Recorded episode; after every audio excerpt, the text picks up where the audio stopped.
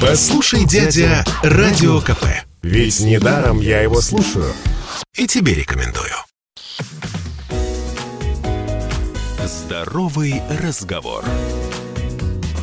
Всем привет! Это «Здоровый разговор» в студии Мария Баченина. Продолжаем цикл здорового разговора для построения к Новому году или к любому празднику по желанию. Что там у нас дальше? 8 марта? Окей. Мы уже разобрали с вами всю правду о жире, выяснили, что важнее, тренировки или питание, обсудили, как похудеть дома и почему не получается это сделать, что делать с разгрузочными днями и как ускорить процесс снижения веса. Если что-то пропустили, все подкасты «Здорового разговора» можно найти на сайте сайте radiokp.ru и на всех подкаст-площадках.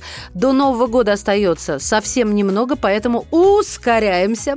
Быстро похудеть за неделю в домашних условиях можно, но количество килограммов, конечно, будет зависеть от исходного вашего телосложения. Для женщин, не больных ожирением и не имеющих серьезных отеков, такая потеря веса практически нереальна, будем честными. То есть, чем больше лишнего веса, тем проще и быстрее худеть в самом начале. Итак, похудеть за неделю в домашних условиях реально реально, но больших отвесов лучше не ждать.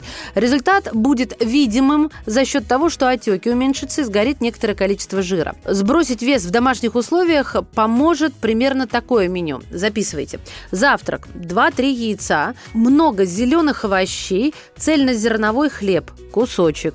Обед гречка, бурый или черный рис, рыба, а, которую вечером лучше не есть, как, впрочем, и все морепродукты, так как они задерживают воду, и овощной салат. Ужин – куриная грудка с небольшим количеством овощей. Если активность у вас высокая, ну, можно добавить половинку порции риса или гречки, если нет, лучше не добавлять.